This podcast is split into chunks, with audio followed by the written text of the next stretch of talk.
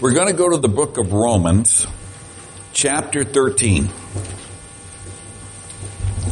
It says in verse 8, let no debt remain outstanding except the continuing debt of love one another. Who, for whoever loves others will be fulfilling the law. The commandment, you shall not commit adultery, you shall not murder, you shall not steal, you shall not covet, and whatever other commandment there may be are summed up in this one command. Love your neighbor as yourself. Love does no harm to a neighbor, therefore love is the fulfillment of the law. And do this, understanding the present time, the hour has already come for you to wake up from your slumber because our salvation is nearer than when we first believe. The night is nearly over and the day is almost here. So put aside the deeds of darkness and put on the armor of light. Let us behave decently, decently as in the daytime, not carousing and drunkenness or sexual immorality or debauchery or dissension or jealousy. Rather clothe yourself in the Lord Jesus Christ and do not think about how to gratify the desires of the flesh. Now, we have no way of knowing when the last days will be. But the apostle Paul does have something to say about how we should live and how should we, we should be living to face our last days, whatever and whenever they might be. As I worked on this message, I wanted to be very clear about sharing something with you and all who have gathered here. We as Christians lost, we have lost the vision of the imminent return of Jesus Christ. When I first became a Christian, I used to get up every day and, and I, I not every day, but many days, I'd say, okay, perhaps this would be the day that Christ calls us all home. Well, it's been a while since I've woken up with those thoughts. Although some of these mornings lately, I woke up with these thoughts, how close are we getting, right? I, I actually have found myself wishing that he comes back pretty soon. I'm getting tired of it all. I don't know about you, right? Now, we all believe that Christ is coming again, or at least we say we do, but are we waiting expediently eh, for the return of Jesus? I mean, are we really expecting Him to be here? People are intrigued by the concept of the end of the world. How will the world end? Will the world end? Whether it'll be in a big bang or a whimper, will an asteroid end us? We actually just sent out a spacecraft to, to collect about a half a pound of asteroid material and we, so we could return it here so we could defend against the one that may hit us. I, you can look up how much we spent. Now some of you are looking crazy. Allow me to get a sidebar. They just sent up a spaceship, took months to get up there. They got back a half a pound of rock from an asteroid. And it just landed back out in Utah. Go check me out. It's absolutely true. And don't ask me how many tax dollars were spent doing this because you don't want to know. Now I got to get back to the sermon. See, this spacecraft we sent to learn about the effects. Remember when we sent up a spacecraft and we had it hit the asteroid to, to learn if we could deflect an asteroid in a slight path? Remember, we, they were all excited because they hit the asteroid? And it did move by just a fraction. It's recorded. They moved the asteroid by a little spacecraft hitting it, right? Now we have taught in schools at different times, and we've taught how they've hit in the past and they're going to hit again. Every school child knows about asteroids. And all you have to do is look at our moon to see how many times our world has been protected by the moon taking the hits. That's one of the reasons God has it up there. It has a, an attraction to it. It protects our world, although we have been hit. All Man can do all he wants. He can design a rocket to go up there and blow up an asteroid. He can do whatever he wants. And, and he might move one or two, but one is coming. The Bible tells us that we will be hit. Just a bit of trivia for you, right? Man can do all he wants to do, but sooner or later, one comes through. In the book of Revelation, in the eighth chapter, and verse 10, it says, The third angel sounded his trumpet and a great star blazing like a torch fell from the sky on a third of the rivers, on a third of the springs of water, and the name of the star was Wormwood. The third of the waters turned bitter and many people died from the waters that had become bitter. Okay, there's an asteroid coming. The Bible says it's going to hit. It's going to happen. It's in the end times, but you know, man can do what he wants to do, but it's going to hit. Now, I, do I want to have them stop the ones they can? Be my guest. Scientists, year after year, in these last 25 years or so, are worried about one's going to hit. And it could cause the end of the world. But they're not the only ones worried about the end of the world. In fact, one TV channel dedicated 10 whole hours of prime time to programs about the last days. Highlighting ancient prophecies and the location and the meaning of Armageddon and, and possible ways why the earth might be destroyed. And the Bible tells us sitting here today just what will happen. And I watched it for a while and then I switched channels. You know, that remote thing never put it in my hand, right? Only to discover that the other, another channel was featuring programs about Nostradamus and the end of the world too. So they were both giving us end of the world stuff. Now, if you remember the beginning of this millennium, millennium, I said that wrong. That was the year 2001. There were, we were bombarded by articles and television programs preparing us for the chaos that was sure to come. Do you remember watching all those shows and they're telling the world's going to end? We're at the year 2000, right? God. Well, it didn't end then. It's God's timing, not man's. And we're still hearing all those kinds of warnings. And Jesus said, no man knows the day and the hour which God has chosen. So we have no way of knowing just when the last days will be. But as I read my Bible and look at the world around me, it seems like things are going on today in society and governments around the world and even in some churches that indicate something's getting ready to happen. You can just feel it in the air. Now, we cannot continue the way we are going without something happening as a result. We just don't know when or what. My, my wish is that the nation would repent, but repenting is hard for the nation. The apostle Paul goes on to say something about how we should be living as we face our last days. Whatever that may be. Now we can't control what the rest of the world does. But I can control my own life. And in Romans chapter 8 verse 14, the apostle Paul mentions three things that Christians we must be doing. The first one is to exhibit genuine love to those around us.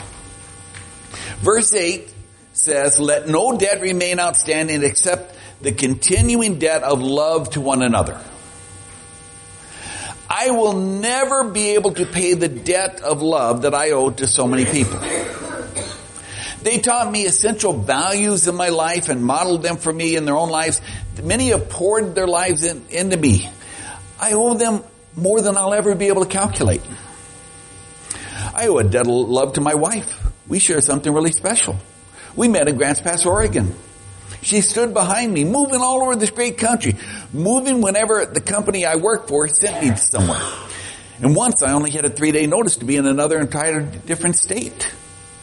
We got love, we fell in love and we got married. We had a wonderful son. We went through some challenging times. We were in Rock Springs, Wyoming during the oil boom. And, and we lived in some challenging places. We also had great times together. we experienced so much, we become closer and we, as we've grown older.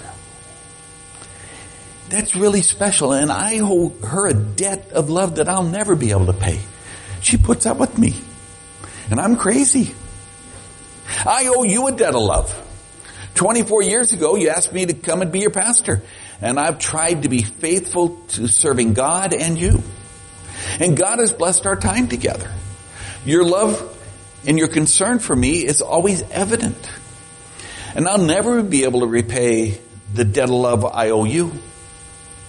I just can, it just continues to get bigger and bigger each time. And then in verses 9 and 10, the apostle Paul goes on to say, the commandments do not commit adultery, do not commit murder, do not covet, and what other commandments there may be are summed up in this one rule. Love your neighbor as yourself. Love does no harm to a neighbor. Therefore, love is the fulfillment of the law. Let me say that again. Therefore, love is the fulfillment of the law. Love your neighbor as yourself. Do you understand that love is the fulfillment of the law and what it means? I'm going to illustrate it in a very unique way. Let's say you have a five-year-old boy and you tell him the rules of the house.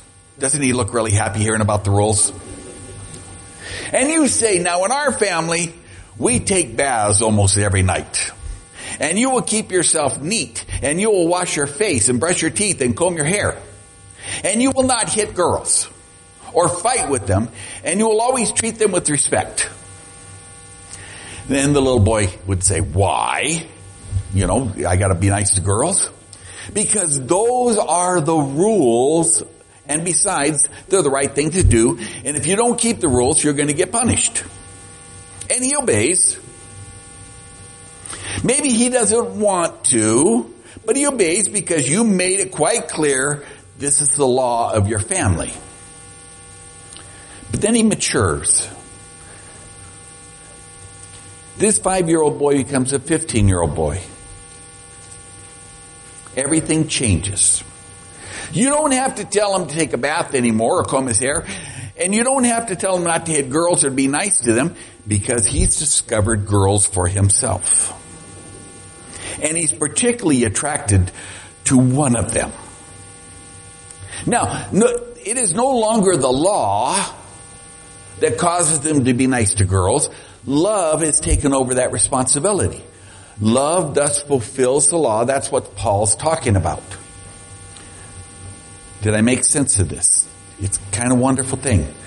You're a baby Christian and you become a mature Christian and you grow up and law is filled in with love. Jesus said the greatest commandment is to love God with all your heart and soul and mind and strength and also love your neighbor as yourself. He said that all the commandments are summed up in these two.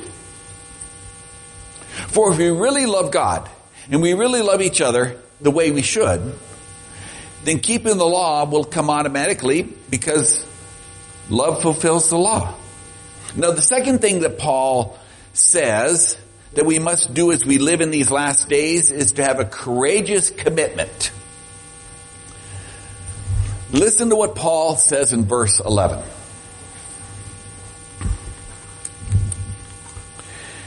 And do this, understanding the present time. The hour has come for you to wake up from your slumber because our salvation is nearer now than when we first believed. He is saying wake up. Don't be indifferent to what's going on around you. It's not time to sleep. It's time to be wide awake. Now theologians tell us that there are over 1800 references to Christ's second coming in the Old Testament. And that every one of the prophecies concerning the first coming of Christ, there For every one of the prophecies concerning his first time, the first time he came, there's eight prophecies to his second coming in the Old Testament. We are also told by the same theologians that there are over 300 references about Christ's return in the New Testament. Or approximately one out of 30, every 30 verses. If you do the math. Remember when Jesus was in the Garden of Gethsemane? Right before his crucifixion, he took Peter, James, and John with him into the inner part of the garden. I've walked that garden. It's an amazing garden. And he said to them, sit here and watch and pray. Jesus went a stone's throw away and fell down on his face and prayed. And the Bible says he prayed so intently that sweat became like drops of blood. And when he came back, you know the story. Peter, James, and John, they were asleep. They did this three times. And every time they were asleep. But Jesus was gracious to them and said, your spirit is willing, but your flesh is weak. I wonder how many times Peter, James, and John repented of that night. How many times they got mad at themselves? How many times they must have looked back and said, if we had only known it was going to be our last night with them, we would have prayed and encouraged them. I personally, I personally wonder if the church is in the same position today as they were. We're at a crucial point in our history and God is depending upon us. We're to share the light into the dark world. There are so many, but so many are sleeping or insensitive to the times which we are in. Paul also says the day of our salvation is nearer now than when we first believed.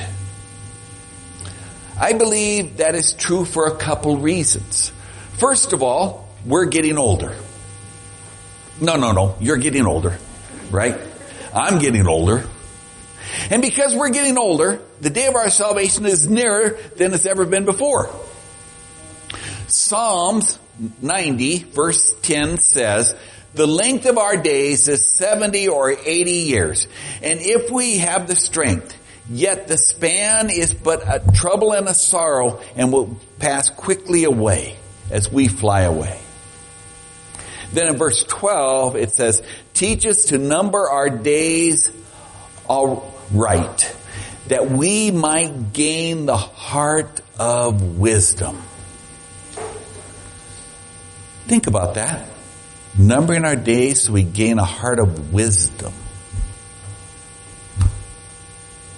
The psalmist is saying that one of the wisest things that we can do is to number our days. Now, it's been a while since I was middle-aged. I really don't think of myself as not middle-aged, but I've been told that I'm not middle-aged anymore. In fact, I'm on the downhill slide. And it's going to get faster all the time. Any of you there too? But whatever age we are, the most sobering thought of all is that we have no guarantee that we're going to be alive tomorrow. Secondly, the return of the Lord Jesus Christ is nearer now than it's ever been before. Paul writes in the first part of verse 12, the night is nearly over. The day is almost here.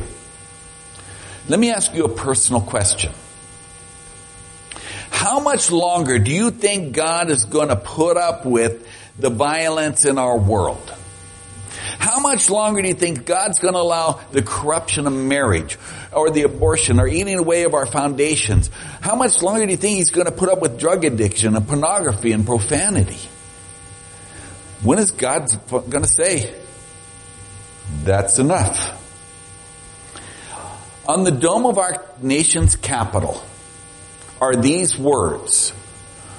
One God, one law, one element, one far off divine event which all creation moves. Let me repeat that. One far off divine event which all creation moves. Our forefathers inscribed these words in stone, and we're moving closer to that event. Now, James Dobson, founder of Focus on the Family, he asked Christians these questions. Now, his are a lot tougher, but I'm just going to give you his questions. At what point are we going to quit re- retreating and sticking our heads in the sand and speak up? At what point will you rise to defend what you believe? Will you object, he asked, if imperfect children are killed in our hospitals? Will you object if involuntary euthanasia becomes the widespread in our homes in America as it's starting to in other places? Will you object if the state assumes ownership of your children and tells parents how to raise them under the penalty of losing custody? That's actually starting to happen. Will you object if a teenage, if every teenager in America is given immoral advice and supplied with all sorts of condoms to do it? Will you object if the university refuses to grant degrees to outspoken Christians? Will you object if the obscenity laws are repealed and child pornography is ignored? Will you object if Christian businesses are required to satisfy a hiring quota of ungodly employees? Or will you object if churches are told to do the same?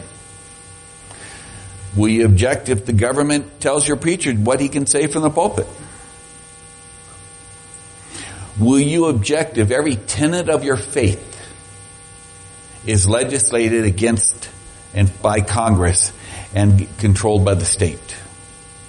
How long will we hide our heads in the sand and how long will we retreat? Will we waken from the slumber? Now, that's the question. As Christians, we need to have a courageous commitment. In fact, we face all sorts of challenges in our world today. Yes, we do. Finally, the apostle Paul tells us, sitting here today, that we must be morally pure. Paul goes on to say in verse is 12 and 14, let us put aside the deeds of darkness and put on the armor of light. Let us behave decently, decency, dec- I'm trying to say a word, I can't say it. Decently. Thank you very much. As in the daytime, not in orgies or in drunkenness, not in sexual immorality or debauchery or in dissension or jealousy. Rather, clothe yourself in the Lord Jesus Christ. And do not think of how to gratify sinful nature. The Bible is constantly contrasting light and darkness. Light represents holiness and purity. And darkness is represents sin and debauchery and immorality. Every time the world sees Christians do the same immoral things that the world does, the name of Jesus is dragged through the mud. And that's just a simple fact. That's why it's essential for us to prove we're not all like that. There's some of us who want to be pure and are willing to stand up for what's right. In these last days, we ask God to help us exhibit genuine love to those around us and be courageous in reaching out to a dying and lost world for Jesus. In a book about Billy Graham, it's, the book's called A Prophet with Honor. If you've never read it, you should read it. It is obvious that Billy Graham could have become flamboyant, self-indulgent, greedy, and rich. He could have done all those things. And he could have all those things for himself. What the world says is important. But even though there have been those who have tried to find something wrong with his behavior, they failed in their efforts. They looked at his financial records, they, his expense accounts, his income, and they carefully watched his personal life, and they couldn't find anything to condemn him on. Because throughout it all, he was always a man of moral purity. And he stood up for the things that really count. Now, I want to be like that. We all want to be like that. That's the important thing. Moral purity. We want to be like a lighthouse shining to the dark of the world. A place where people who are wounded and bruised, I want, that's what I want this church to be. A place where people are wounded and bruised that they, they can, that are living in the world all week can come here and find they can find acceptance and love and understanding and forgiveness. I want us to be courageous. A courageous fellowship that realizes the time is short. It's time for us to pull it all together and to do everything we can to communicate to a lost and dying world a wonderful message of salvation that we have in Jesus Christ.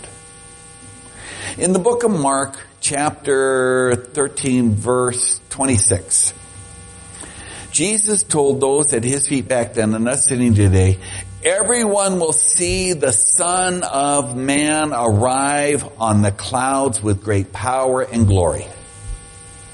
And he will send forth his angels and to gather together his chosen ones from all over the world. From the farthest ends of the earth in heaven there can be no mistaking what Jesus is talking about. He is saying that he would come, there would come a time that he would return and mankind would see him coming. And in the final book of John,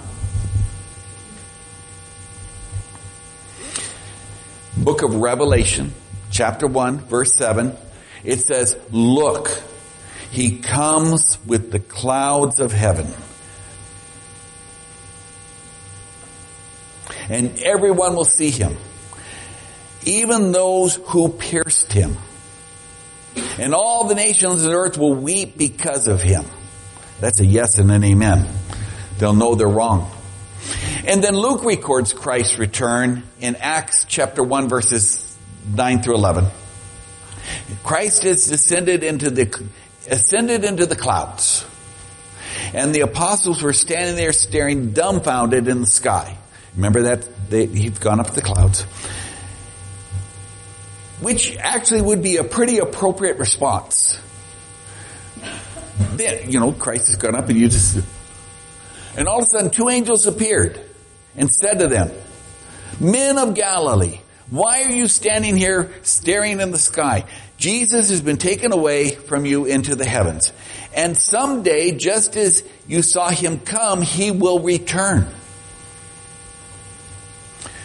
Now the New Testament is full of references concerning the second coming, both direct and indirect. As a matter of fact, out of the 27 books of the New Testament, on the second coming of Jesus is mentioned in 23 of them. Now, the four where the second coming is not mentioned is Philemon, 1st and 2nd John, and their, their personal letters and the Galatians. They were personal letters addressing one thing. Every other book, the second coming's mentioned. The early church was convinced of the second coming that they actually greeted. They were so convinced they greeted each other with the word Maranatha, which is actually two words put together. Maran and Natha, which when put together actually says, our Lord comes. That's how they greeted each other. We go up with a handshake and a smile. They go up Maranatha. The facts are out there. The biblical pro- prophecies are unfolding before our eyes. Everyone with the modest knowledge of scripture and a nearby newspaper, well, or iPhone, can tell that the world is on a collision course with biblical prophecy. That's one reason we do so much with the kids. That's why the, we need teachers for children. We lost generations of people. Generations have walked away. That's why we're also forgiving people who've gone through challenges in their life. No, none of you have ever had a challenge. But I got a wonderful note from a lady. She's looking for a church. And because of where I got it from, I kind of looked her up. She had a terrible past life, but no worse than any of our past lives. She's, everyone's forgiven at the cross. Forgiveness is found at the foot of the cross. Because none of you have ever messed up in your life. But there are also rules. The Bible's very clear how we are to live. Not to be impure. Not to be part of the world. The hardest thing for a Christian to realize is we have to be in the world and not part of the world. We have to say there's right and wrong. Do you, do you understand right and wrong? Now, we have to close in prayer. There's some wonderful goodies out there because it's Communion Sunday. We invite you to have some goodies. And what's my favorite saying? There's no calories in church. And we all know that that is not true. Don't lie in church, right? I really wish it was true. Because you know how good you guys are at cooking? And I, we're going to go out and have a wonderful conversation. If you're new and a visitor, we invite you to come and eat something. Food is good. So let's close in prayer. Our Heavenly Father, we come before your throne and we want to thank you for the gift of your Son. We want to thank you for strength to make it one more week in a world that is so dark. We can just feel it around us, Father. We can feel the trouble and tribulation. Thank you that you are our strength. And all God's people said, Amen.